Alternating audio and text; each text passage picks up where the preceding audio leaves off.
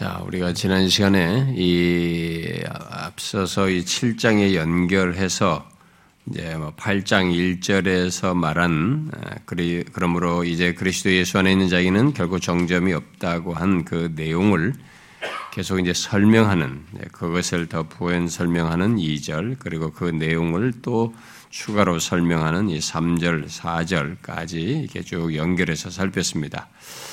아, 근데 그 내용 중에서 우리가 3절, 4절은 이게 어, 그 율법이 육신으로 말미암아 할 수 없는 그것을 하나님께서 하시는데 어떻게 하셨냐면은 자기 아들을 죄에 있는 육신의 모양으로 보내시고 그 안에서 우리의 죄를 이렇게 정죄하심으로써 어, 하셨다라는 것을 어, 살폈고 자, 그렇게 하여서 목적하신 바가 무엇인지를 언급한 것이 바로 사절이다라고 했습니다.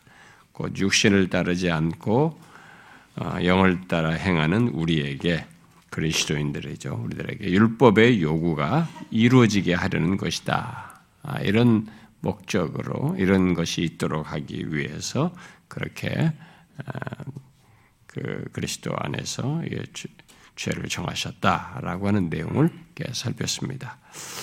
자, 이제 바울은 어, 이 다시 이제 5절을 시작할 때 왜냐하면으로 시작을 하고 있습니다. 헬라 성경에는 왜냐하면으로 시작하는데 어, 왜냐하면으로 시작하여서 이 4절에서 말한 내용, 곧 우리에게 율법의 요구가 이루어지는 것과 관련해서 확장해서 이제 그것에 대한 이유 설명으로서 어, 확장해서 어, 말을 하고 있습니다. 자, 이제 그러, 그래서 이 사절에서 말한 것을 확장해서 말하는 이 설명이 이제 뒤에 11절까지 더 확장하면 뭐 부연 설명하는 것까지 말하면 13절까지 계속되는데 아, 그 내용의 핵심은 이 사절에서 말한 것이에요. 율법의 요구를 육신을 따르지 따르는 자에게는 이게 불, 그게 율법의 요구가 이루어지는 것이 불가능하지만은 영을 따르는 자들에게는 그게 가능하다라고 하는 내용을 아, 얘기를 하는 것입니다. 자, 그래서 이제 우리가 지금 어, 같이 11절까지 읽었는데 여기 5절부터 11절은 4절과의 어떤 논리적인 관계 속에서 확장된 설명이라고 할 수가 있습니다. 자, 그 내용을 먼저 잠깐만 이게 간단히 좀 조금만 아, 조금만 먼저 언급을 하면은 자, 5절의 시작을 왜냐면으로 시작해 가지고 아, 그리스도인에게 율법 율법의 요구가 이루어져야 아, 이루어지는 그 이유는 성령을 가지고 있기 때문에 예?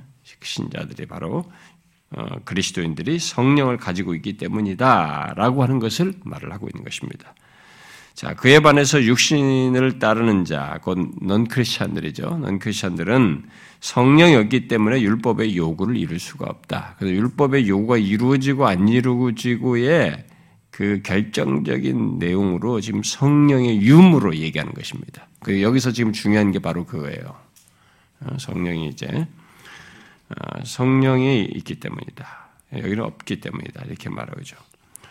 자, 그런 논지 속에서 이제 5절부터 11절은 성령을 소유한 사람과 아, 성령을 소유하지 않은 육신 가운데 있는 사람에게 어떤 일이 필연적으로 일어나는지를 이렇게 말을 하죠. 그래서 핵심은 아, 율법이 그리스도인에게 이루어지는 것은 그들 안에 성령이 계셔서 역사하시기 때문이다. 성령의 역사의 결과이다. 라고 말을 하는 것입니다. 아, 그런 설명을 지금 쭉 해나가는 겁니다. 자, 이런 사실을 바울은 계속 육신을 따르는 자와 영을 따르는 자와의 이 대조 속에서 이제 이것을 설명해 나가는 것입니다. 아, 이미 지난 시간에 말한 대로 여기 지금 4절 이하에서 육신을 따르는 자에게로 이렇게 연결해서 말하는 육신에 따른 자는 육적인 그리스도인 말하는 것이 아니라고 했습니다. 지난주에 어떤 사람들이 예, 교회 역사 속에서 이들을 영, 육적인 그리스도인으로 말하면서 육적인 그리스도인에서 영적인 그리스도인으로 되는 것으로 설명하기 위해서 이 성경을 인용하고 해석하는데 여기서 말한 육적인 그리스도는 아니, 아니, 영, 어, 저기, 육신을 따르는 자는 육적인 그리스도를 말하는 것이 아니고 아예 넌 크리스찬을 얘기하는 겁니다. 아예 넌 크리스찬과 크리스찬이 영을 소유한 자, 성령 있는 사람과 없는 사람을 대주해서 지금 이 얘기하고 있는 것입니다. 아, 그래서 이 둘의 대조, 어, 영을 따른 사람과 아, 아, 육신을 따르는 사람들의 이 대조를 여기 지금 이제 5절에서부터 보죠. 바로 육신을 따는 자는 육신의 일을, 영을 따는 자는 영의 일을 생각한다라는 말로 이렇게 대조해서 얘기를 하고 그리고 그것에 연결해서 6절에서는 어, 육신의 생각과 영의 생각의 결과를 얘기하죠. 육신의 생각은 사망이고 영의 생각은 생명과 평안이다. 이렇게 말해요.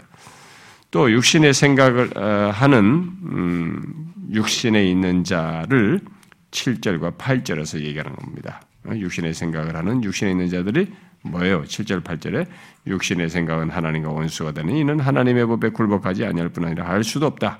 육신에 있는 자들은 하나님을 기쁘시게 할 수 없다. 이렇게 어, 육신에 있는 자들에 대해서 얘기합니다.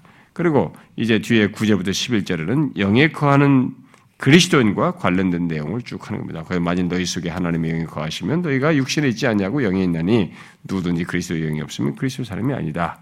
또 그리스도께서 너희 안에 계시면 몸은 죄로 말미암아 죽은 것이나 영은 의로 말미암아 살아있는 것이다.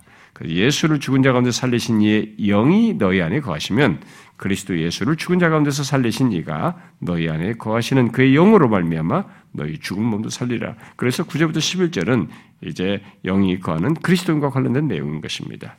자, 이런 대조되는 내용을 이렇게 쭉 계속 대조를 시켜서 지금 논리를 정 설명 이 4절에 아, 율법이 이루어지는 것을 것과 어, 할수 없는 것을 이렇게 아, 설명하는 게여서 두 개의 대조를 통해서 얘기를 하고 있습니다. 그래서 지금 말한 이 대조를 이렇게 먼저 이렇게 전체적으로 좀 설명한 정도 그런 대조가 이렇게 전개되고 있구나라고 보고 이제 한 제씩 좀 들어가면 좋겠어요. 뭐 한꺼번에 보면은 최상이겠습니다만 그러기에는 너무 설명하기도 많으니까 그런 정도로 전체를 보고 한 제씩 아, 보도록 합시다. 그래서 오늘은 이 4절에 연결해서 5절을 어, 보도록 하겠습니다. 자, 4절에서 어, 바울은 율법의 요구가 이루어질 수 있는 사람 과 없는 사람을 이렇게 나누죠. 그래서 율법의 요가 이루어질 수 아, 있는 사람은 육신을 따라 사는 사람이 아니라 그 영을 따라 그 성령을 따라 행하는 사람이다라고 분명히 말을 했습니다. 자 그렇게 대조시킨 육신과 성령에 계속 연결해서 바울은 왜 율법에 대한 순종이 성령을 따라 행하는 사람들에게 사람에게만 가능한지를 이제 계속해서 설명해 나가고 있는 거죠. 자, 그래서 이게 5절에 그 시작을 왜냐하면으로 시작하여서 왜냐하면 육신을 따르는 사람은 육신의 일을 생각하고 영을 따르는 사람은 영의 일을 생각하기 때문이다. 이렇게 말을 하고 있는 거예요. 그래서 율법의 요구가 육신을 따른 사람들에게는 현실적으로 실제적으로 이루어질 수가 없고 영을 따른 사람들에게나 그게 가능하다 이렇게 설명을 덧붙이고 있는 것입니다. 아, 그래서 우리는 이 내용에서 결국 그리스도인과 넌 크리스찬의 아, 존재적인 특징을 여기서 보게 되죠. 아, 물론 그 결과가 그 결과를 또 6절로 연결해서 말하기도 합니다. 자, 어떤 오늘 본문 이 5절에서 어떤 존재적인 특징이 있다는 것입니까? 육신의 육신을 따른 사람과 영을 따른 사람의 존재의 특징이 뭐예요? 생각의 차이예요. 생각에서 이 두 사람이 각각의 존재의 특성을 드러낸다라는 것입니다. 자, 예수 믿는 음, 이제 여러분과 저도 마찬가지 우리 예수 믿는 어, 우리들이 예수 믿게 된 나와 예수 믿지 않는 다른 사람들 사이에서도 이 차이를 여러분들은 이제 볼 수 있어야 되고, 어, 여러분 자기 안에서도 확인해야 되고, 그리고 내가 예수 믿기 전과 이후 사이에서도 이 말씀이 아, 아, 확인이 돼야죠. 이 차이를 어, 확인할 수 있어야 될 것입니다. 이 시간에 한번 그 여러분들 그것을 확인해 보십시오. 그리고 이, 이 말이, 이 기록이, 그러니까 오늘날 이 예수 믿는 사람들이, 그러니까 어쨌든 예, 자꾸 기독교를 뭔가 가시적인 무엇으로 이렇게 느끼게 해줘서 기독교 다움을 이렇게 드러내려고 하는 이런 역사가 이 오순절 전통 속에서 쭉 있어 와가지고 오순절 카리스마틱에 뭐 이렇게 쭉 전통 속에 신사도 운동까지 있다 보니까 자꾸 뭔가 이렇게 현상적인 것으로 이게 극적인 체험으로 막 느끼는 것으로 이렇게 기독교다움을 얘기하는데 여기 지금 로마서를 잘 보시면 무엇이 기독교지? 뭐가 이 사람에게 생긴 변화인지, 이 사람이 왜 기, 진 정한 그리스도인이 어떤 것인지를 존재의 특징으로서 명확하게 말합니다. 이런 것들은 사람들이 경시한단 말이에요. 이런 걸 경시하면서 자꾸 뭔가를 느끼려고 한다. 어떤 사건적인 무슨 특별한 현상과 기적을 가지고 기독교를 자꾸 얘기하려고 하는데, 신자됨을 얘기하려고 하는데, 여기서 그렇지 않아요. 예수 믿는 사람과 믿지 않는 사람을 무엇으로 존재의 특징으로 설명하고 있느냐예요. 그리고 내가 예수 믿기 전과 이후를 무엇으로 설명하고 있느냐를 여기서 보아야 되는 것입니다. 생, 여기서 지금 말한 거 일단은 이 단어상으로는 생각의 차이로 얘기하고 있어요. 그래서 어떤 사람에게 이제 이것을 어, 어, 여러분들이 음, 그, 좀, 제가, 존 오웬의 영적 사고 방식이라고 책으로 번역된 것도 있는데 그게 이제 여기 로마서 8장 어, 5절 6절과 이 내용과 관련해서 책을 여기서 말한 걸 가지고 이게 존 오웬이 쓴 거죠 한 권을 아, 여러분들이 뭐 허락되면 그 좀 읽어보면 상당히 디테일하게 썼기 때문에 큰 유익이 될 것입니다. 아, 그러니까 여기서 일단은 좀 더 설명을 하겠습니다만 이 생각의 차이로 생각이라는 말로 설명하는 이 차이가 결국 어떤 사람이 신자된 것을 말해주고 바로 이 차이 때문에 이 사람은 결국 성령이 거하신 것의 증거 속에서 그이 차이 때문에 율법이 율법의 요구가 이루어지는 거죠 그 사람에게서. 음? 바로 그것을 지금 여기서 설명하는 것입니다. 자, 그래서 먼저 우리가 오늘 본문 이제 5절을 보는데 오늘 본문에서 먼저 진술된 게 뭡니까? 육신을 따른 자는 육신의 일을 생각한다 라는 것입니다. 자, 이것이 이제 성령이 없는 육신을 따른 자의 존재 특징이에요. 성령이 없는 사람, 음? 어, 육신을 따른 자의 특징은 육신의 일을 생각한다는 것입니다. 자, 여기 육신은 아, 이미 말한 대로 뭐 타락한 본성 거듭나기 이전에 인간 조건을 뭐 말한다고 간단하게 아, 말할 수 있습니다. 아, 근데 이것을 다른 어떤 주석가들은 아, 여기 육신을 뭐 타락 하고 자기중심적인 인간성, 타락한 자기중심적인 인간성으로 설명하기도 하고 죄의 지배를 받는 자아로도 이 육신을 설명하기도 했습니다.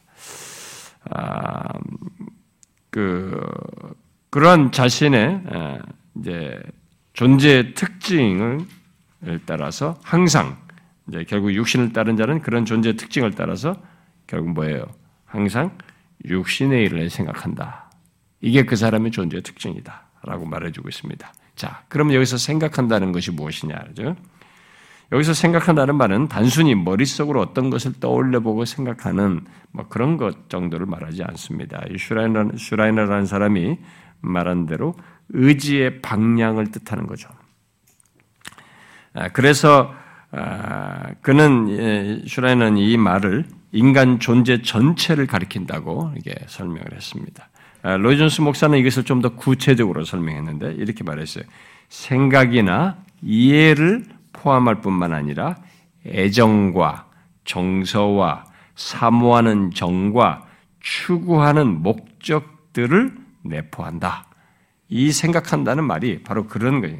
그러니까 이제 mindedness라고 이게 저기 존 오웬은 그렇지만 이게 일종의 사고 방식 이런 식으로 영어로 표현했습니다만 이렇게 이 단어상으로는 그렇게 많은 것을 전체를 내포하는 것이죠. 아, 그, 이런 설명과 같은 일치하여서 아, 존 스토트는 여기 생각한다는 것을 이렇게 아, 음, 설명을 했습니다. 무엇이 우리의 마음을 열중, 열중하게 하는가의 문제. 우리를 몰고 가는 야망과 우리를 몰두시키는 관심사가 무엇인가의 문제, 어떻게 우리의 시간과 정력을 사용하는가의 문제, 우리가 무엇에 집중하고 몰두하는가의 문제이다. 여기 생각한다는 것은 바로 그것을 말한다. 이렇게 설명했습니다. 결국 이것을 통해서 우리가 어떤 존재인가. 그래서 여기서 말하는 이, 이 본문의 헬라 성경, 여기 본문으로 묘사하는 이 생각으로 말하는 생각의 차이로 말하는데 바로 이 생각으로 설명하는 것을 통해서 결국 그 사람이 어떤 존재인지를 말해준다는 거죠. 그래서 육신 안에 있는가, 거듭나서 성령 안에 있는 사람인가, 라는 것을 이 생각, 여기서 말하는 이 생각으로 설명하는 이것을 통해서 나누게 된다. 그 존재의 특징을 구분하게 된다.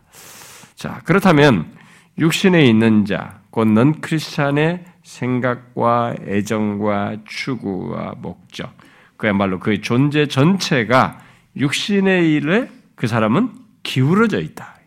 그는 항상 육신의 일에 육신의 일에 기울어져서 사는 사람이다. 자, 그러면 그가 기울어져 있고 이게 어, 음, 거침없이 제약 없이 이렇게 드러내고 추구하고 어, 마음을 쓰고 생각하고 이렇게 막 어, 추구하면서 이게 어, 의지의 방향성을 드러내는 그 육신의 일이라는 게 뭘까? 음? 음? 여기 육신의 일로 말하는데 그런 것들이 뭘까? 육신의 일이 무엇인가에 대해서 우리는 성경이 묘사하는 것으로 좀 먼저 읽어보는 게 좋을 것 같은데 여러분 생각나는 본문 있죠? 육신의 일 하면 음? 육신의 일 하면 생각나는 본문 있잖아요. 육신의 일. 음, 맞아요. 자, 우리 갈라디아서 봅시다. 갈라디아서 5장이 있잖아요. 거기는 육체의 일로 나왔죠. 아마 육체의 일로 번역을 같은 말인데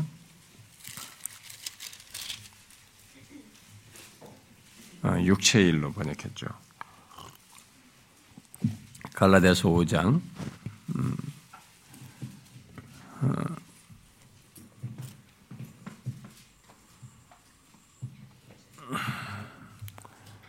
자, 그 갈라디아서 5장 19절부터 어디까지? 21절까지 한번 우리 같이 읽어봅시다. 19절부터 21절 시작. 육체의 일은 분명하니 곧 음행과 더러운 것과 호색과 우상숭배와 주술 원수 맺는 것과 분쟁과 시기와 분냄과 당짓는 것과 분열함과 이단과 투기와 술취 황탕함과 그와 같은 것들이라 전에 너희에게 경계한 것 같이 경계하노니 이런 일들을 하는 자들은 하나님 나라를 유업으로 받지 못할 것이요. 여기 육체의 일에 보세요. 음행, 더러운 것, 오색, 우상, 숭배, 뭐, 술 취함, 방탕. 여러분, 이게요, 육신에 있는 자의 존재, 생각하는 거예요. 추구하는 것이죠. 마음에 원하는 것입니다. 이런 육신의 일을 생각한다고. 근데 겉으로는 상당히 괜찮아 보이는 사람이라 할지라도 이런 것들이 진짜로 생각하는 거예요.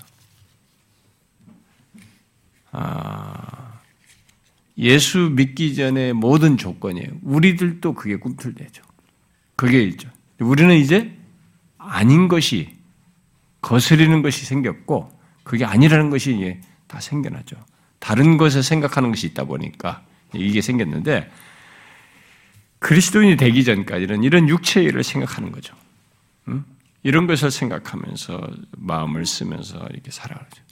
뭐 직업이 어떻든 여러분들이 여러분 제가 아, 이게 뭐, 뭐 이 인생 삶에서 사회를 다양한 것을 개청을 경험은 목사로서 못 해보지만 교회는 또 다양한 사람들 보이잖아요.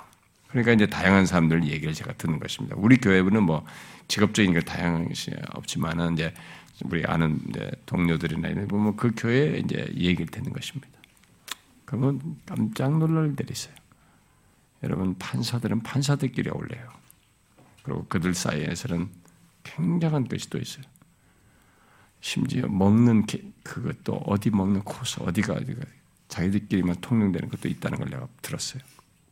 왜냐하면 그 교회에 이제 최고 부장 판사 출신의 어떤 목 어, 판사가 있어가지고 이렇게 한 뭐 그런 얘기는 하여튼 인생들이 다 이렇게 다 있습니다. 다. 근데 그들의 얘기가 별것 없어요. 여기 육체의 일에 대한 것입니다. 그걸 생각하고 나누는 거예요. 직업상으로만 사회적 지위를 가지고 있을 뿐이지 그런 것이고 어떤 직업인을 얘기든 우리가 사회적 어떤 높은 말든 육체를 따르는 사람들에게는 그게 있는 것이죠.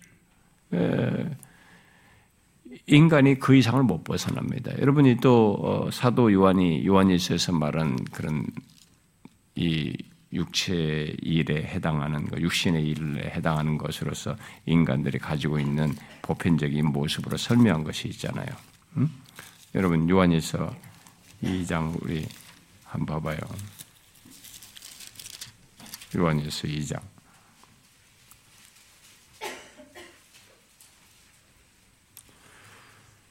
아, 자,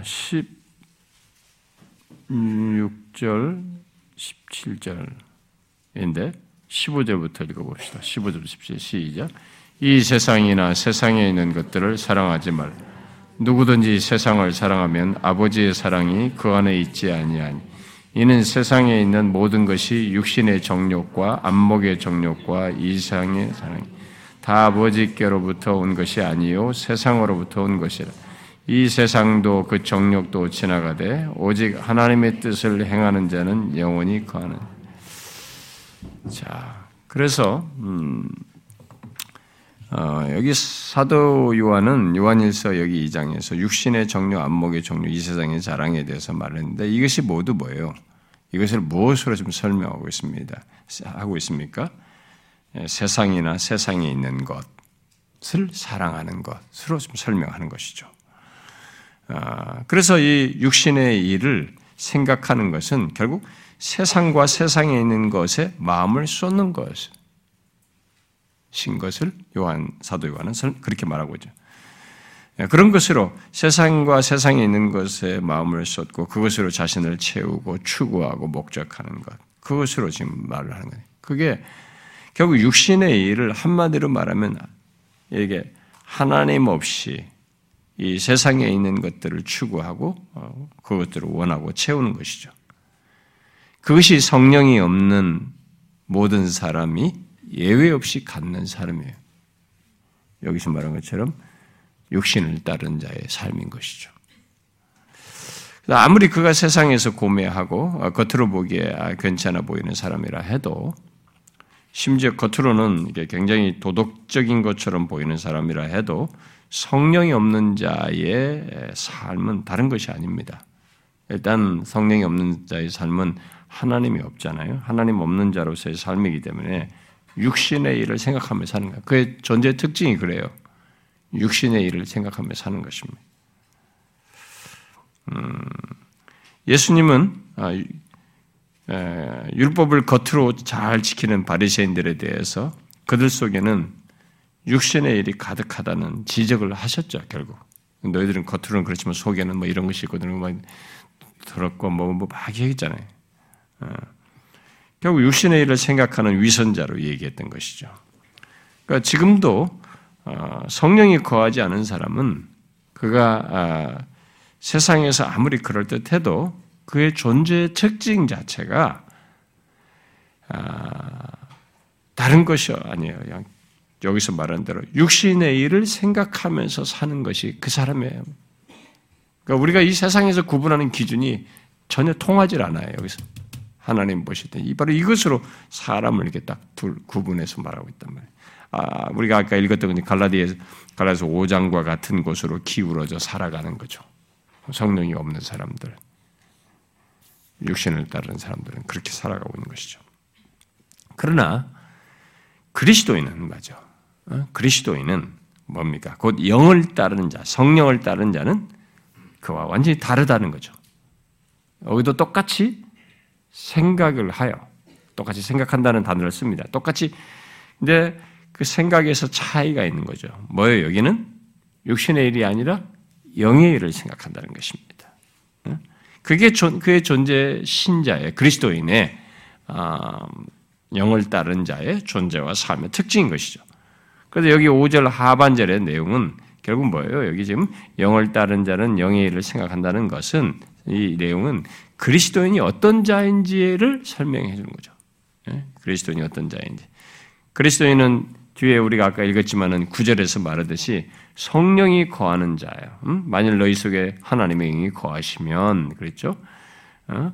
그래서 그리스도의 영이 없으면 그리스도의 사람이 아니다. 그러니까 그리스도인은 누구든지 성령이 가능해요. 그래서 성령이 거하는 자로서 성령을 따르는 자, 여기서 본문으로 말하면 따르는 자이며 결국 그는 영의 일을 생각하며 산다. 그는 영의 일을 생각한다 라고 예, 그리스도인에 대한 설명이에요.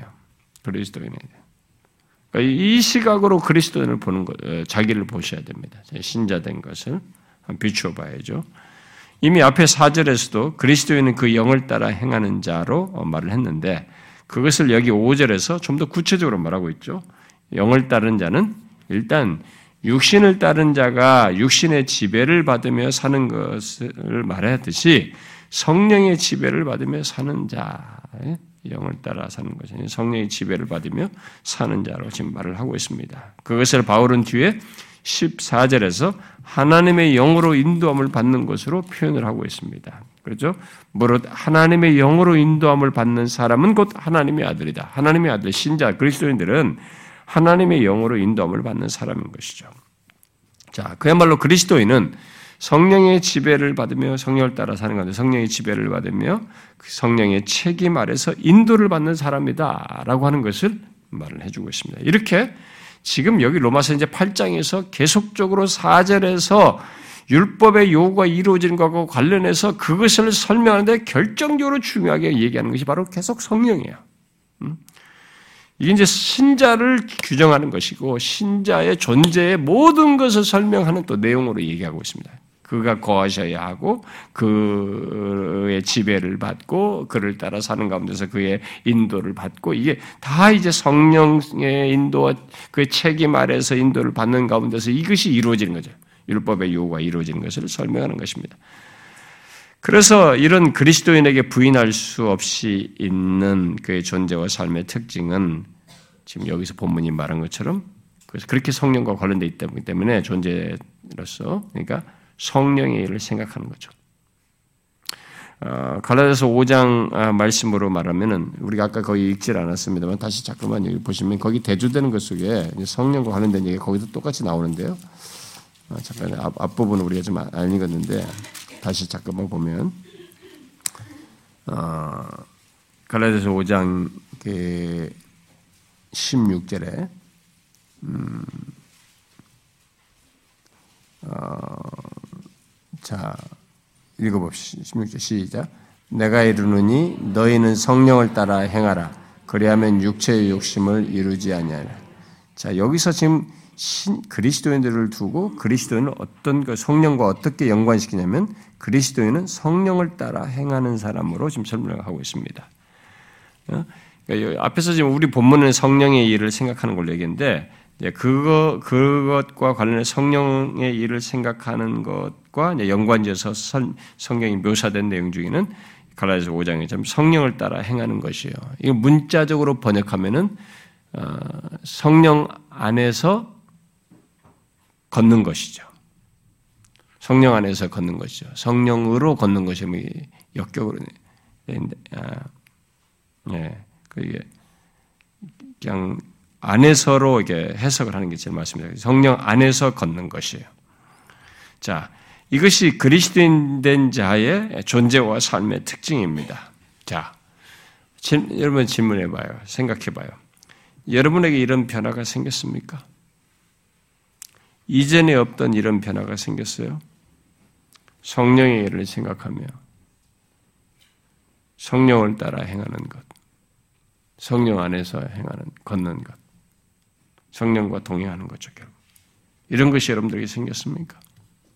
자, 생각을 해보세요. 우리가 이제 앞으로 그런 내용들을 많이 살펴야 되는데, 지금 이것이 그리스도인의 존재와 특징으로 얘기한단 말이에요. 자, 그러면은 이제 먼저 구체적으로 더 질문을 하면 이제 생각을 더 해볼 수 있겠죠. 성령의 일을 생각한다는 게 지금 구체적으로 무엇을 말할까? 음? 성령의 일을 생각한다는 게. 이미 앞에서 생각하는 것이 음, 생각이나 어떤 어, 이해나 뭐 애정과 정서, 추구, 목적 등을 내포한다고 했고, 아, 그래서 의지의 방향을 뜻한다고 했어요. 그렇다면 여기 성령의 일을 생각하는 것은 자신의 생각과 마음의 소원과 추구와 목적, 결국 의지의 방향을 의지의 방향이 다 뭐예요? 성령의 지배 아래서 갖는 것이에요. 성령과 관련돼 있어요. 이게 성령의 일을 생각하는 것에 대한 일단 원칙적인 원리적인 설명이에요. 그야말로 성령의 원하심과 인도에 마음을 두고 그에 따라서 의지의 방향을 두는 것이죠. 이게 성령의 일을 생각하는 것으로 설명하셨습니다. 자, 이런 일은 진실로 그 사람 안에 성령이 거하실 때만 가능한 얘기예요. 성령이 거하시지 않는 자에게는 이런 식으로 행하는 것, 그 성령의 일을 생각하는 것은 어, 가당치도 않을 뿐만 아니라 그런 식의 이 얘기를 누가 꺼내면 그게 무슨 얘기야? 그런 게 어디 있고 너는 지금 네가 지금 심리적으로 그런 거야. 그러니까 이해를 못해. 어리석은 것으로 취급하는 거죠. 실제로 바울이 어, 그런 성령의 역사와 관련해서 어, 넌 크리스천 상태, 자연인 상태에서 그것을 어떻게 이해하는지, 어떻게 반응하는지에 대한 설명을 우리 고린도전서 2장에서 했잖아요. 여러분 고린도전서 2장 한번 봅시다. 우리가 이 부분은 참 많이 모르게 되는데 그만큼 중요해요. 우리 설명하는 것이 되기 때문에 고린도서 2장 13, 14절 한번 읽어봅시다. 13, 14절 시작. 우리가 이것을 말하거니와 사람의 지혜가 가르친 말로 아니하고 오직 성령께서 가르치신 것으로 하니 영적인 일은 영적인 것으로 분별하느니라. 육에 속한 사람은 하나님의 성령의 이름을 받지 아니하나니 이는 그들에게 음, 어리석게 보임이요 또 그는 그것들을 알 수 없나니 그러한 일은 영적으로 분별되기 때문이라. 그러니까 이게 육에 속한 사람은 이게 안 되는 거 몰라요. 어리석은 거죠. 지금 무슨 얘기하는 거냐? 응? 여기 여러분 여기 고린도서 2장은 좀 표시를 해놓으서 나중에 좀 뒤에 좀 더 읽을 겁니다. 어, 그러니까 성령이 거하지 않는 사람에게는 이 영의 일을 생각하는 것으로 말하는 것, 자신의 생각과 마음과 소원과 추구하는 것이 의지와 방향이 성령의 지배를 따라서 성령의 인도를 따라서 성령이 원하시는 것을 따라서 그런 것에 마음을 두면서 동행하고 거기에 있는 이런 얘기가 그게 무슨 얘기야? 자기는 알지도 못하고 분별도 안 돼요. 어리석게 여겨지는 것이죠.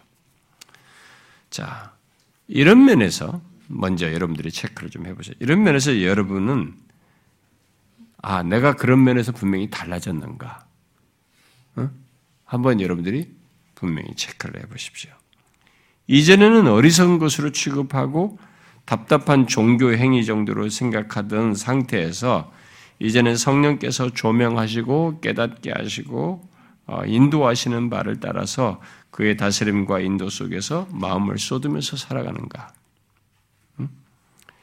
그런 일이 어떤 사람에게 만일 생겼다면 그것은 우리가 아까 로마서 8장 9절 말씀대로 성령이 성령이 그, 그 사람 안에 거하시기 때문이고 그래서 그가 참된 신자이기 때문에 그런 것입니다. 그렇지 않고는 저절로 그런 것이 생길 수가 없어요.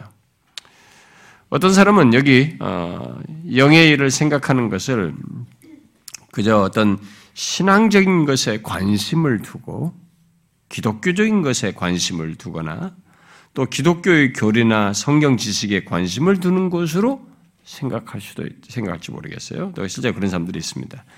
또 어떤 종교적인 체험을 하기 위해서 애쓰는 것을 영의 일을 생각하는 것으로 예, 그런 어떤 영적인 나름의 추구를 하는 것을 가지고 일을 생각한다. 이렇게 말할지도 모르겠어요. 특히 신비주의적인 어떤 추구나 체험을 하는 것으로 일을 생각하는 것이라고 생각할지도 모르겠습니다. 그래서 기독교적인 배경에 머물면서 기독교적인 어떤 것을 알고 갖고 경험하는 것을 자신이 성령의 일을 생각한다라고 생각할지 모르겠습니다. 그러나 어, 그런 것들 자체로 오늘 본문에서 말하는 것을 그, 그 정도로 이해하면 안 됩니다. 그런 것 자체로 일을 생각하는 것으로 말할 수 없습니다. 왜냐하면 영의 일은 영의 일을 생각한다는 것은 앞에서도 지금 설명한 바대로 성령께서 하시는 것과 관련이 있어요.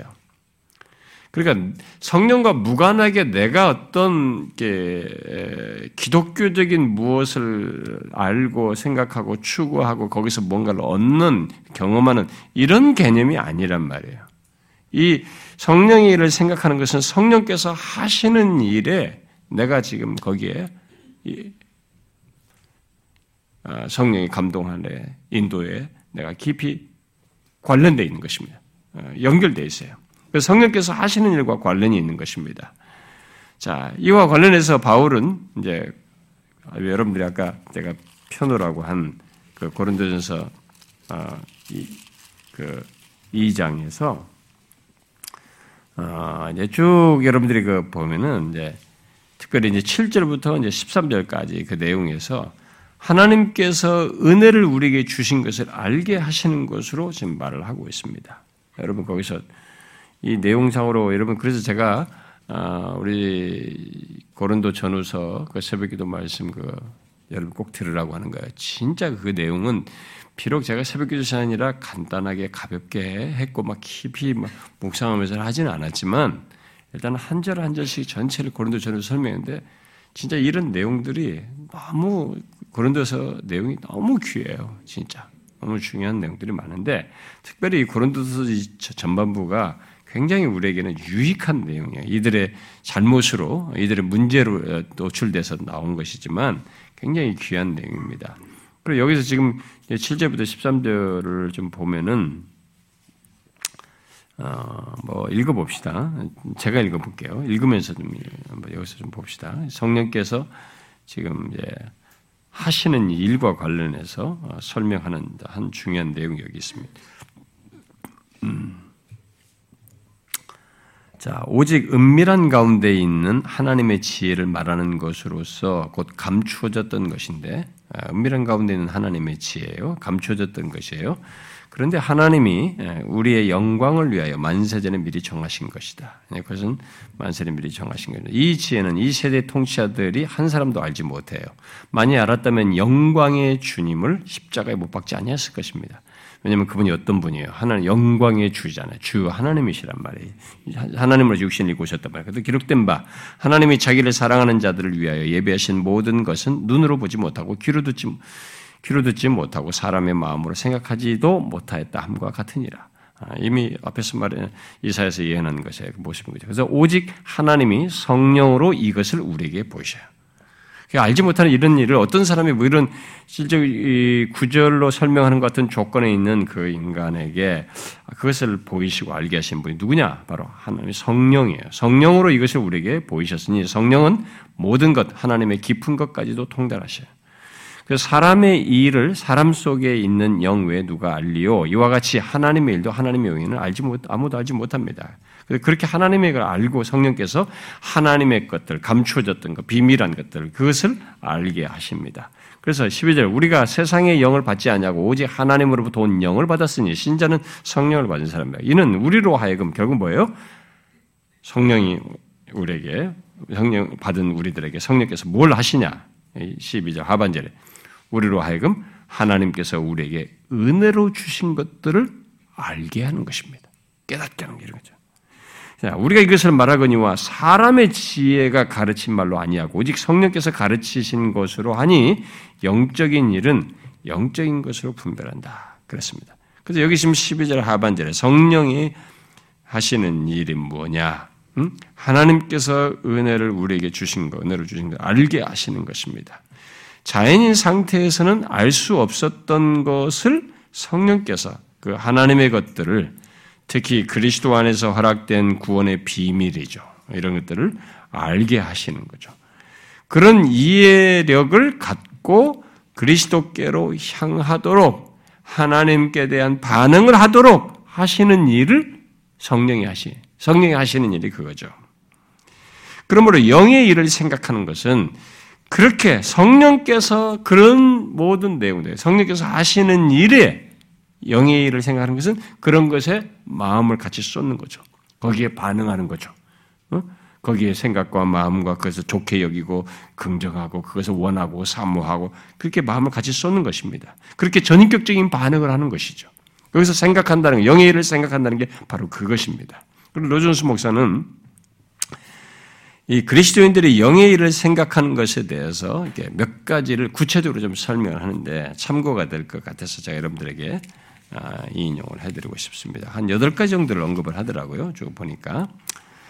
뭐 장황하게 설명을 했는데 제가 그냥 간단하게만 좀 인용을 해볼 때 뭐 그, 그런 사례들로 영의 일을 생각하는 것이 뭐냐 구체적으로 이렇게 한번 생각해 볼 수 있는 것입니다. 먼저 그러니까 이게 성령이 하는 일이니까 성령이 하는 일을 같이 생각하는 것으로 생각할 때 얼마든지 열거 가능한 내용들을 얘기했어요.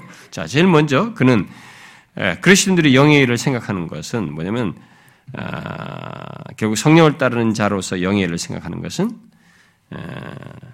자신을 예, 그, 예, 성령이 있는 그 사람이죠. 성령이 자신을 영혼의 관점에서 보고 관심을 갖는다는 거예요. 여러분 이런 얘기를 설명한 것은 상당히 그 좋은 포인트입니다. 우리가 성령이 거하시고 성령 영의 일을 생각할 때는 성령께서 하시는 일인 것 중에 하나가 우리의 존재를 그냥 어, 그냥 육신을 입고 이상 한평생 사는 인생 정도로 그렇게 생각하게 하지 않아요. 영혼의 구원이잖아요. 영원히 살고 죽는 이 문제에 우리 영혼의 문제를 성령께서 이게 밝히신단 말이에요. 그래서 영의 일을 생각하는 사람은 자신을 영혼의 관점에서 보고 관심을 기울인다는 거죠. 음? 아, 그렇게 될 때 자기 영혼의 상태에 대해서 대단히 중요하게 생각하게 되겠죠. 자연스럽게. 영예를 생각하는 사람은. 네, 그것은 이제 부가적인 설명이 뒤에 덧붙이더라고요. 음, 그걸 첫 번째로 얘기하고. 그 다음 또 영예를 생각하는 것은 아, 자신을 하나님과의 관계 속에서 보고 마음을 쏟는다는 거예요.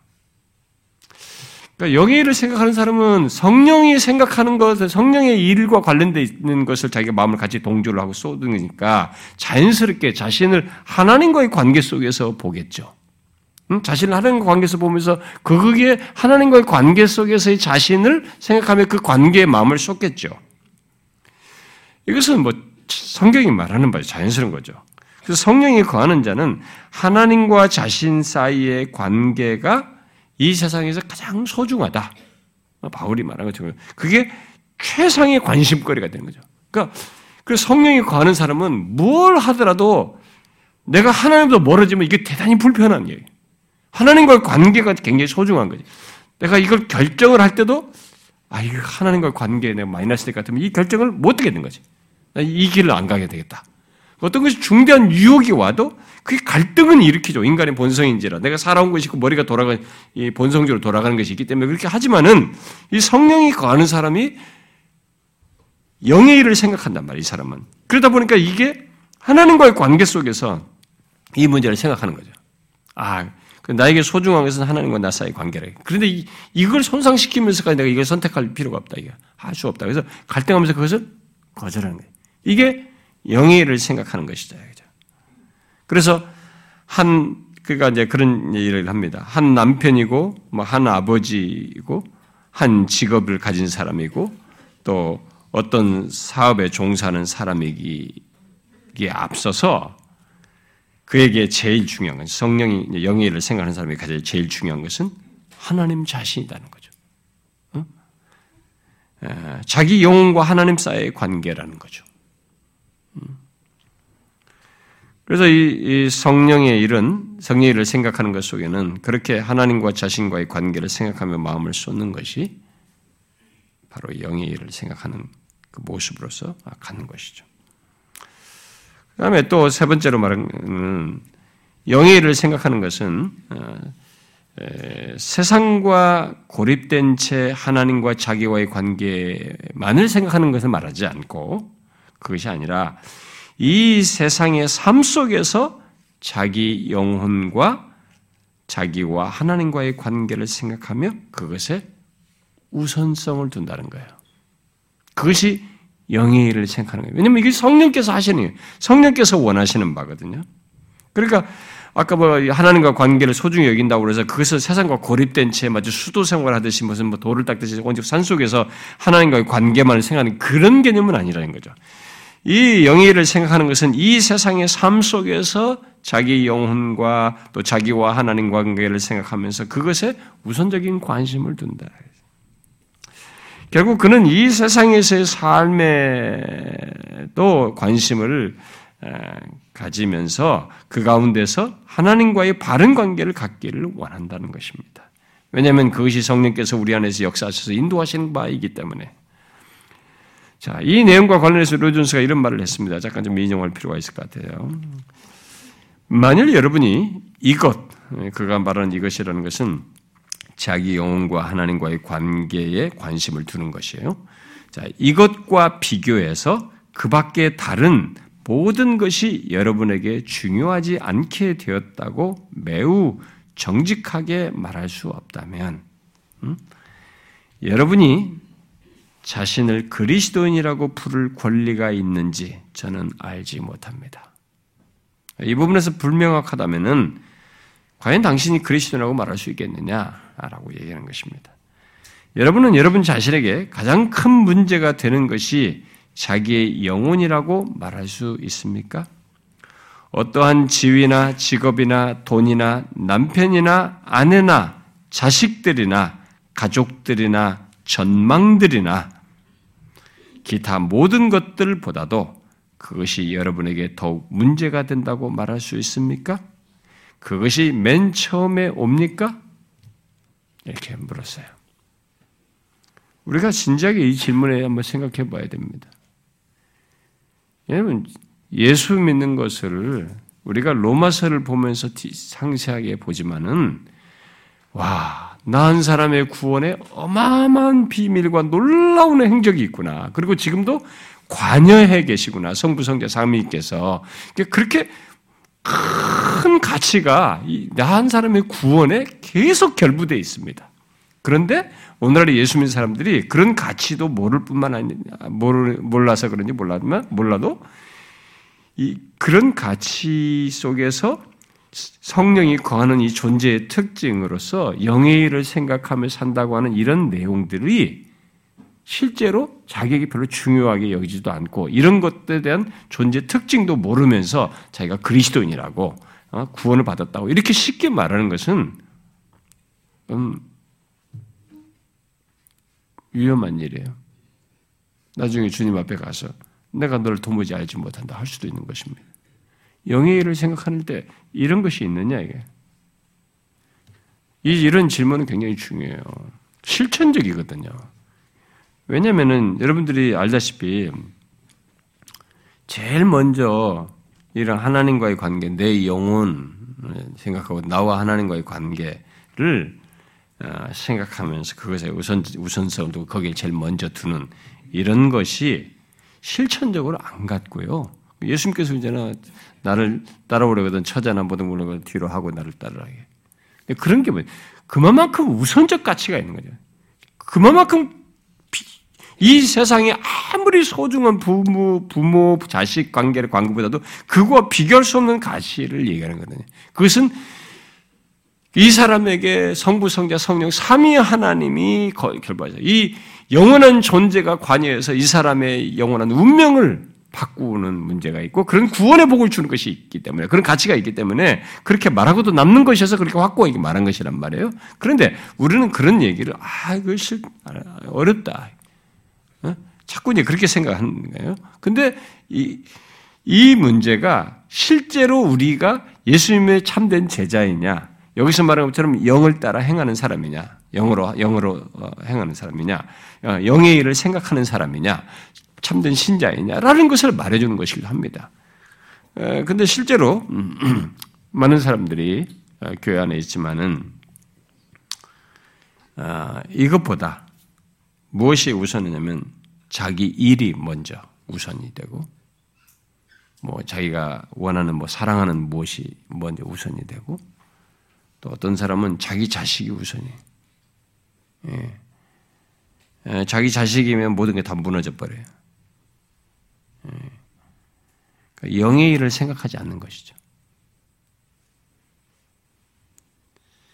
그래서 여러분 제가 언젠가도 이제 리더 모임에도 얘기해서 우리가 이제 뭐 여러분들의 필요가 있어서 뭐 부부 또 자식 문제 이런 것도 제가 언젠가 말할 기회가 있겠고 또 별도로 준비해서 어, 나눌 시간을 갖겠습니다만은 우리가 이런 내용을 통해서도 생각해 봐야 됩니다.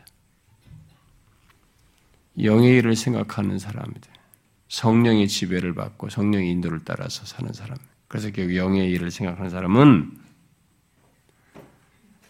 나와 하나님과의 관계보다 내 영혼 그것보다도 다른 것을 앞에 두지 않아요. 성령께서 그것이 가당치 않다고 보는 거예요. 그런데 이 뭐 자기가 목표하는 거, 원하는 거, 일, 성공, 자기 자식, 뭐 이런 어떤 것이 있으면 그런 것도 다 뒤로 가버리는 거예요. 영의 일을 생각하지 않는 것입니다. 아까 말한 것처럼 육체의 일을 생각하는 거죠. 그래서 여러분 아이를 키우는 부모들도 어, 다 자기 자식 귀하고 그렇지만은 한 가지는 아셔야 돼요.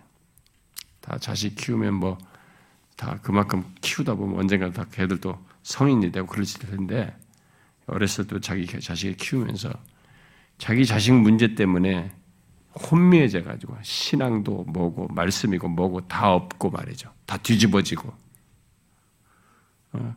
자기 자식이 먼저 오고 말이지. 영으로 생각을 생각하지 않고 미안하지만 꽝이에요. 그런 식으로 신앙생활하면 안 됩니다. 근데 오늘날 기독교회가요. 부모들이 자식 때문에 껍벅 죽어요. 그 신앙을 얘기하는데 자식 앞에서 신앙도 다 팔아버려요.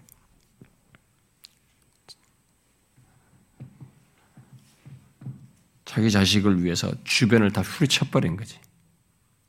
모든 걸 다 아닌 것처럼 얘기해. 정신을 차려야 돼, 여러분. 영의 일을 생각해야 되지. 자식도 그것보다 먼저 오지 않아요. 하나님과의 관계보다. 죄를 지으면서까지 그렇게 할 이유는 없어요. 성령은 죄를 짓기를 원치 않는단 말이에요. 그러니까 영의 일을 생각하지 않기 때문에 생각하는 거죠. 정확하게 말했어요. 로이존스가. 또 그가 네 번째로 말한 영의 일을 생각하는 것과 관련해서 말한 것은 성령에 의해 영의 일을 생각하는 자는 영혼의 관심을 기울이는 것이 크기 때문에 아니 최상의 관심이기 때문에 그 관계를 깨뜨리는 자신의 죄를 깨닫고 이 죄 문제에 관심을 기울인다는 거예요. 제가 조금 전에 말한 것 같은 거죠. 연결했네요. 그러니까 영의 일을 생각하는 사람은 하나님과의 관계를 깨트는 이 죄 문제를 가볍게 보지 않는 것입니다.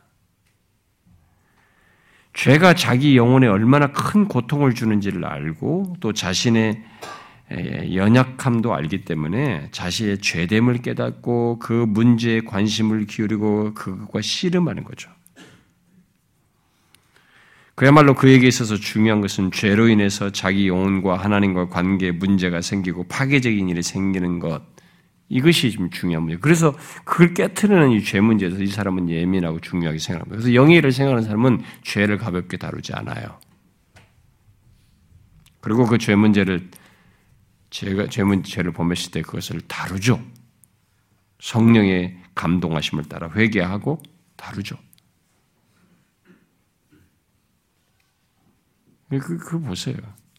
그래서 오늘날 예수 믿는 사람들이 이게 껍데기 신자가 이렇게 얼마나 많은지를 볼 수 있냐면 이런 것들 통해서 보면 알아요.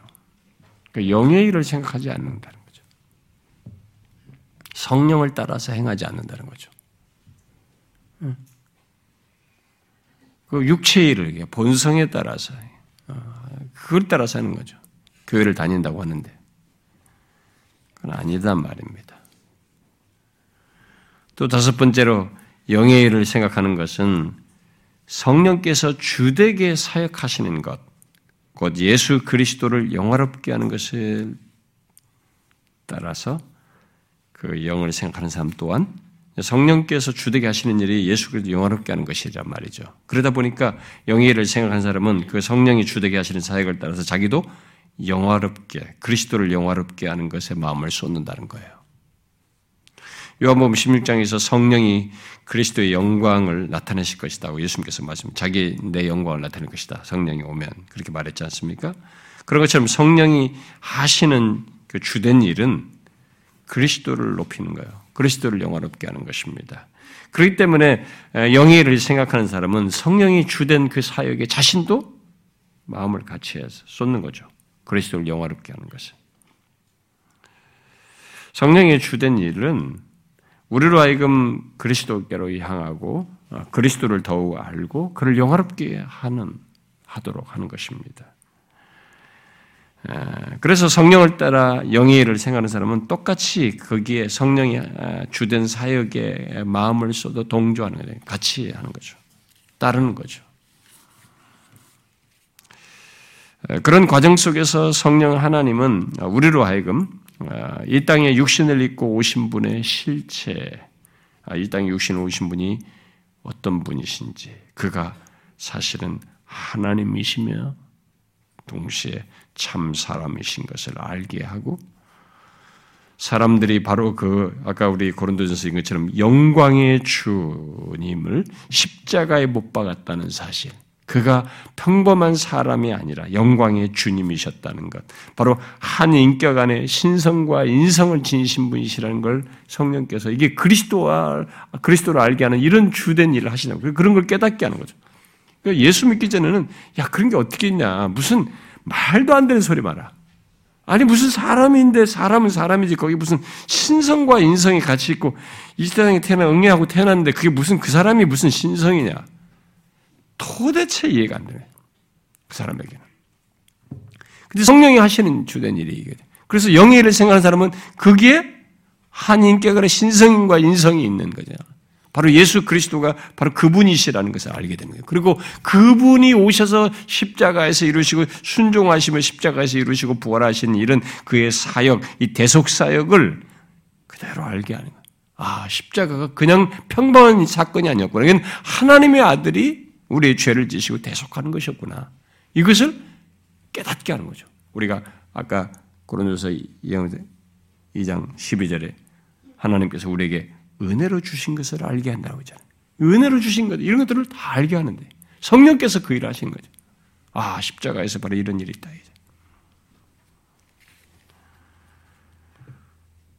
성령께서 하시는 일에 영의 일을 생각하는 사람은 그걸 따라서 깨닫고 같이 마음을 쏟고 귀하게 여기고 그것을 통해서 감동을 받는 거죠. 그래서 예수 그리스도에 대한 알미 성령을 따라 행하는 가운데 영예를 생각하는 사람들은 예수 그리스도에 대한 알미 자연스럽게 깊어지게 되고 그로 인해서 감동받고 아, 그에게 영광 돌리는 이런 욕구 그런 모습 반응을 갖게 되는 거죠. 그래서 바울이 빌립보 3장에서 음, 그리스도가 내겐 최고다. 어? 모든 걸 배설물로 여기면서 그리스도 아는 지식이 최고다 말이지.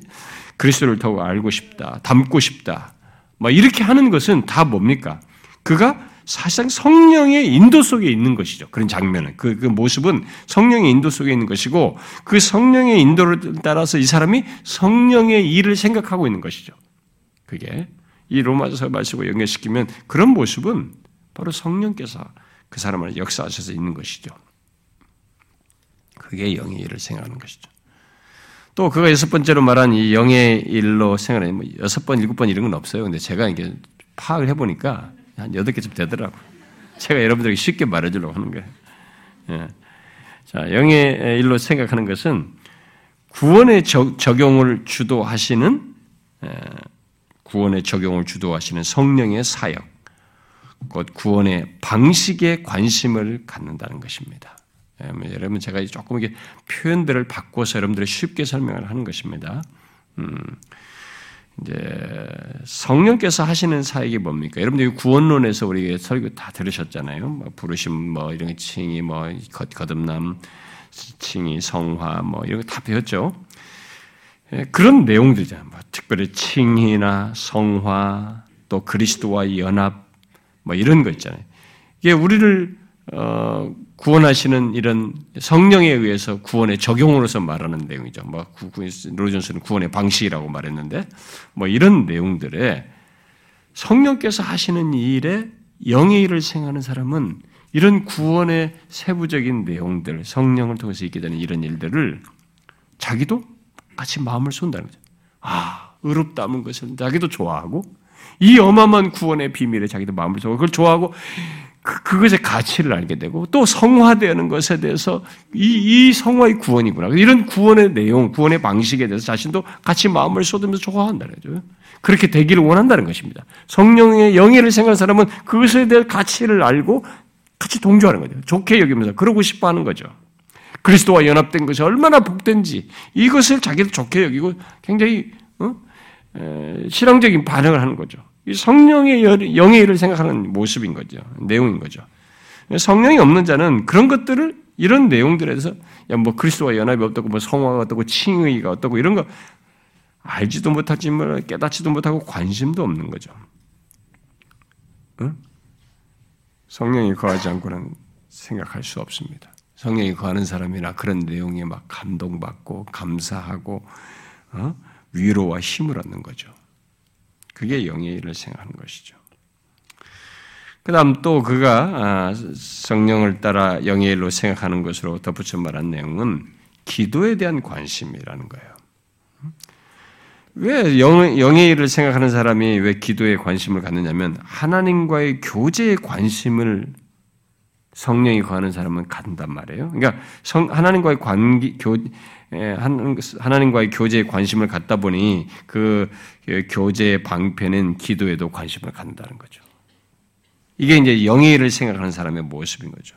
기도로 하나님과 동행하는 것, 또 하나님의 뜻에 순종하기 위해서 하는 이런 모든 행동들이 바로 이게 일을 생각하는 것에서 갖는 모습이다라는 것입니다.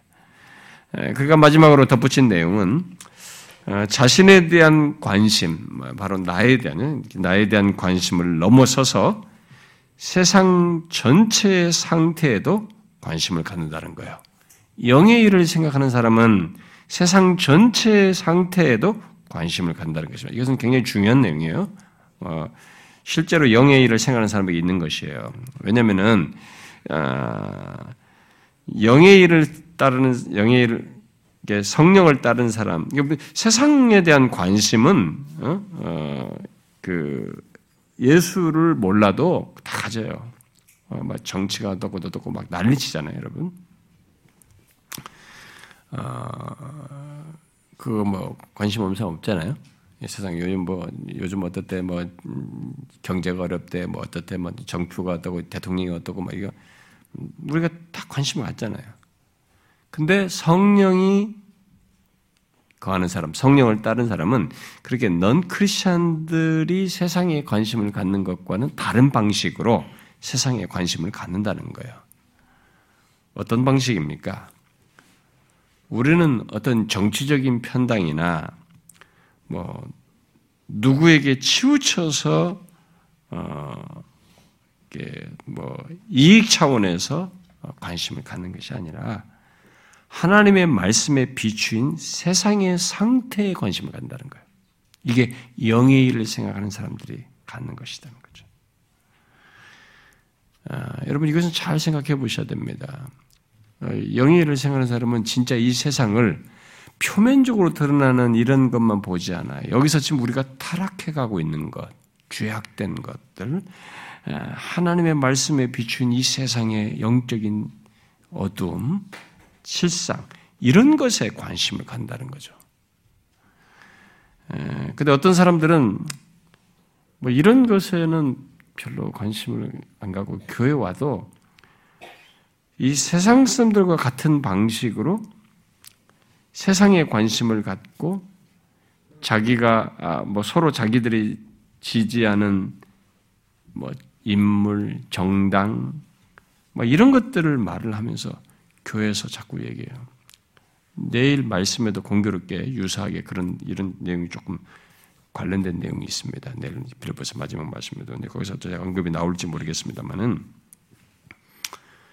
아, 제가 우리 교회에서도 그런 얘기 했습니다만 교회 와서는 절대 정치 얘기하면 안 돼요. 혼자 생각하면 됩니다. 혼자 얘기하세요. 가족까지는 얘기해도 상관없습니다. 교회 이름으로 모였는데 여기서 정치 얘기하고 누구 당을 얘기하고 무슨 뭐 얘기하고 거기 이 당들이 죄를 범하는 거예요. 불법을 행한다든가 성경을 적대한다든가 이렇게 그런 거 있잖아요. 어? 이 동성 법을 만다든가 말이지. 뭐 이런 것들을 가지고 얘기하지 몰라도 자기가 지지하는 정당을 말하고 이렇게 하고 하는 것은 교회를 나누는 얘기예요. 그건 사단이 좋아할 일입니다. 우리가 예수 이름으로 모인 우리 교회 안에 그룹 안에 신자로서 봐야 할 것은 영의 일을 생각하는 것, 바로 하나님의 말씀에 비춘 세상의 상태에 대해서 얘기를 해야 돼요. 정당의 지지를 얘기할 게 아니라 여러분 제가 우리 교회에서 그런 얘기 잘 안 하지 않습니까? 제가 여러분들이 영적인 분별을 얘기해요. 이 세상에 정치인들이 무슨 문제를 해도 제가 그런 것들을 이 세상의 흐름, 풍조, 지나가는 것들 그런 것을 대중주의 문제 그리고 이런 것들을 제가 얘기하지 어떤 정당 지지나 이런 색채를 제가 하지 않지 않습니까? 근데 우리나라 이 기독교가 그런 짓 많이 하지 않습니까? 응? 옛날에 막 어? 박근혜를 지지하자, 뭐 이명박 대통령이 장로다 지지하다 또 다 그렇고 내가 저 얼마 전에 저 시내 나갔는데 이만한 적재함 차 트럭 같은 데다가 멸공하고 십자가 붙어 있더라고 이렇게. 그러면서 막 마이크로 뭐라고 하더라고. 그러니까 누가 그 사람들을 훈련을 시켰는지 그 나이 드신 분들을 이렇게 쇠뇌를 시켜놨는지 목사들이 아마 그렇게 했을 것 같은데 제가 볼 때는요. 그건 아니에요, 여러분. 여러분 예레미야에게 하나님께서 바로 너희들을 칠 바벨론에게 순종해라. 왜? 바벨론이 적국이고 원수지만 이걸 허락하신 하나님 때문에 순종하는 거예요. 우리는 하나님을 순종하는 거예요. 하나님 말씀에 따라서 하는 것이지. 근데 무슨 여기서 뭐 멸공하면서 십자가 이러고 예수를 그렇게 그러니까 기독교 같은 요거도 먹는 짓을 하는 거죠. 왜 그 태극기 부대 다 모여가지고 거기서 왜 예배 드린답시고 해놓고 바로 태극기 부대 바뀌어가지고 이렇게 하냔 말이죠. 그렇게 하면 안 되죠. 응? 저도 개인적으로는 지금 정당이나 대통령이나 이런 사람들 정책이 만족스럽지 못하고 이들이 하는 것 행태나 이런 것들에서 개인적인 생각은 있습니다. 근데 그걸 제가 어떻게 얘기해요? 못하는 거예요. 하는 거예요. 지금 문제가 아니라 우리들의 이런 사상 속에서 있는 죄악된 것들, 이런 것들. 왜 세상의 상태를 봐야지, 이런 게. 기독교가 자꾸 그렇게 흐르면 안 됩니다. 우리는 영의 일을 생각하는 사람은 성령의 가치를 따라서 세상을 봐야 되고 이 시책을 봐야 되는 것입니다. 오히려 국가를 위해서 기도해야죠. 저도 개인적으로는 제가 항상 얘기하잖아요. 이 대통령이 되면 이제 탁길 것 같죠? 세월이 지나 보세요. 어느 대통령 끝에 가면 다 불만스러워요. 하는 일이 그, 그 모양이고 그렇고 처음에만 그렇죠. 다 문제. 엉망인 것들이 다 드러나잖아요. 노출되잖아요. 다. 그래서 사람으로는 안 되는 것입니다. 그 사람이 그 사람이에요. 어리석은 사람들만 막 여기 목숨 거는 거죠. 교회에서는 절대 하면 안 됩니다. 여러분들이 겜트나 성경을 어디서 이런 정기, 정책은 절대 하시면 안 됩니다. 그건 아니에요, 우리가. 아주 나쁜 행동하는 것입니다. 사단이 좋아할 빈틈을 주는 것입니다. 영의 일을 생각하는 사람은 하나님의 말씀이 비춘 이 세상의 상태를 보셔야 됩니다. 그럼 성령이 거하진 사람만 볼 수 있는 거예요. 성령이 거하지 않은 사람 이 세상의 상태를 뭐가 어때서 그냥 보는 겁니다. 그러니까 눈에 보이는 물질적인 가치나 이 세상만 보지 영적인 이 타락의 실상을 못 보는 것입니다. 우리가 그거 보는 거죠. 응? 우리는 뭘 봅니까? 에베소서 1장에서 말한 것처럼 이 세상이 눈에 보이지 않는 어둠의 권세자들의 역사 속에 있고 바로 사단이 어? 세상 주관자로서 역사하고 있는 이것을 보고 있는 것입니다. 이 사상이, 사단이 이 세상 안에서 역사하여 죄와 악이 관영하게 되고 계속 이런 어, 심지어 이런 막 그런 동성애 이런 것들을 법을 만드는데도 사단이 기결하는 거거든요. 그 사람들 마음을 작동하고 역사하는. 우리는 그런 걸 봐야죠, 오히려. 그런 시각에서 세상을, 세상을 보며 세상에 대해서 염려하고 기도하고 행하는 그 일을 어, 우리가 하는 영의 일을 하는 사람은 여러분들은 그런 차원에서 보십니까? 그것은 사단의 권세에서 어, 벗어나서 성령이 거하는 자, 성령을 따라 행하는 자, 영의 일을 생각하는 사람들만 그것이 보고 반응할 수 있어요. 성령이 거하는 그리스도인은 성령의 인도 속에서 영의 일을 생각하기에 바울이 고린도서 2장에서 말했잖아요. 고린도 2장 15절에서 그 말했죠. 신령한 자는 여러분 찾아볼래요? 거기 고린도서 2장 15절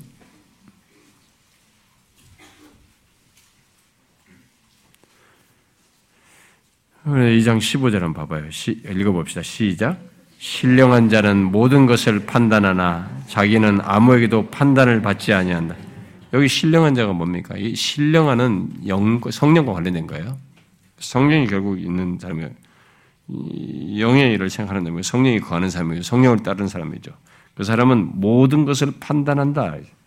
자기는 아무에게도 판단을 받지 않는다는 거죠. 왜요? 성령이 거하는 그리스도는 성령의 인도 속에서 영의 일을 생각하기 때문에 그런 것이죠. 우리는 성령의 조명과 역사 속에서 그의 계시의 말씀을 통해서 보이신 것을 따라 보이신 것을 통해서 이 세상을 포함한 모든 것을 판단하는 사람이에요. 이 영의 시각이 성령으로 판단하는 것이죠. 어, 여러분들 중에 어떤 사람은 지금 말한 이 로준스 같은 로준스가 말한 이런 내용들을 듣고 아 나는 그런 것들이 다 있는 것 같지가 않다. 나는 좀 뭐야 나는 아닌가? 뭐 이렇게 생각하는 사람이 혹 있을지 모르겠어요. 우리는 이런 것들을 여러분들이 이게 충족한 우리가 어떤 기, 기 대치를 이렇게 높이 두게 되면 이게 좀 완벽한 조건이 있어야 좀 있는 것 같은. 저도 이제 조금 어설픈 것은 아직 있는 것 취급하지 않고 저도 이 정도 있어야 좀 뭐가 된 것처럼 저도 인정하는 성격이라 우리들이 좀 높은 기대치를 놓고 아 이것이 없으면 없다 이렇게 판단하는 경향이 있어요. 어떤 사람들은 특별히 좀 완벽주의적인 경향인 사람들은 더 심해요. 근데 지금 이런 내용을 여러분들이 어떤 시각에서 먼저 보셔야 되냐면 이전에 내게 전혀 없었던 것인데 그게 내게 있는가라는 차원에서 먼저 보셔야 됩니다. 이건 굉장히 중요한 변화거든요. 성령의 역사 속에서 아, 이전 이전에 없던 것이었는데 이제 갖게 된 것을 먼저 생각해 보고 그 가운데서 성령의 역사 속에서 그것이 더 분명해지게 되는 거죠. 이제 분명해지는 것에 따라서 좀 더 차이가 좀 정도 차이가 좀 있을 수도 있습니다. 그 처음에는 좀 희미할 수도 있습니다. 중요한 것은 이전에 없던 반응으로서 영의 일을 생각하는 것. 여기서 지금 말한 이런 것들이 자신에게 있는가? 그런 것들에 관심을 갖고 그런 것들을 내가 원하는가? 여러분 보시면 되겠죠. 그 사람은 성령을 따라 영의 일을 생각하기 때문에 갖는 모습인 거죠. 그러므로 영의 일을 생각하는 것이 내게 있게 될 때, 그런 것이 내게 있게 된다면, 있다면, 아, 그것은 아, 구원의 증거이기도 하고, 하나님이 친히 나 같은 존재, 이 부패하고 타락한 인간, 연약한 존재죠. 내 안에서 역사하고 계시고 거하셔서 역사하고 인도하고 계시다는 증거이고 결국 나에게 어마어마한 변화와 큰 기적이 일어났다는 증거인 것입니다. 하나님 자신이 내 안에 거하셔서 역사하시고 인도하고 계시다는 강력한 증거예요. 자연적으로는 그런 모습을 가질 수가 없어요. 여기서 분명히 대주했듯이 성령이 거하지 않는 사람, 넌 크리스천은 육신의 일을 생각합니다. 그런 것이 항상이에요. 있어도 그게 문제가 되지 않아요. 우리는 그런 걸 하면, 아, 이거 아니지. 제어 장치가 있어요, 계속. 성령에서 분별이 되고, 말씀에 비추임 받아서 거절한다. 그것이 하나님과 관계에 방해된다는 것 때문에 거부감을 드러냅니다. 그런데 육신, 육신을 생각하면 그런 게 없어요. 그걸 생각하면서 하는 것입니다. 그래서 우리에게 이런 영의 일을 생각하는 게 나에게 있다. 음, 어떤 한 존재에 신적인 변화가 생긴 거예요. 음, 굉장한 것이죠.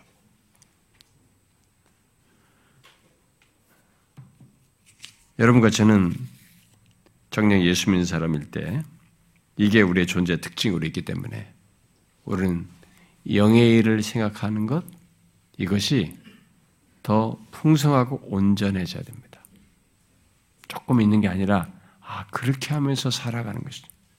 그래서 어, spiritual mind라고 이렇게 어, 그 존 오웬이 얘기했는데 그게 에, 영적 사고 방식으로 이렇게 설명을 번역을 했는데 어, 결국 그런 모습이 영적 사고 방식이라고 말하는 성령의 사고 방식이라고 말하는 그런 삶의 체계가 더욱 분명하게 있어야 되는 거죠. 잘 보세요, 이제부터. 내가 일상에서 영의 일을 생각하며 사는지. 근데 성령의 역사를 인지하고 거기에 반응하는 신자는 그 부분이 분명해져요, 점점 더. 선명해집니다. 뭐, 금방 기계처럼 막 이렇게 용량이 3에서 막 용량이 확 20으로 30으로 들어오는 게 아니라 점진적 인격이라 어떤 데는 들쑥나서 아닌 것도 같고 이런 것 모습이 있을 수 있으나 내게 없던 것이 분명히 있어요.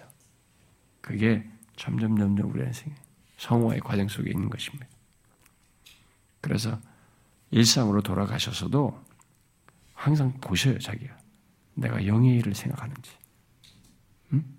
응? 하나님과의 관계를 중요시 여기는지. 성령이 다 중요시 여기는 것들이잖아요. 그게 내게 있느냐. 그게 여러분들이 구원받았다는 사인이에요. 신적인 역사의 증표입니다. 증거입니다. 감사할 일이죠. 기도합시다.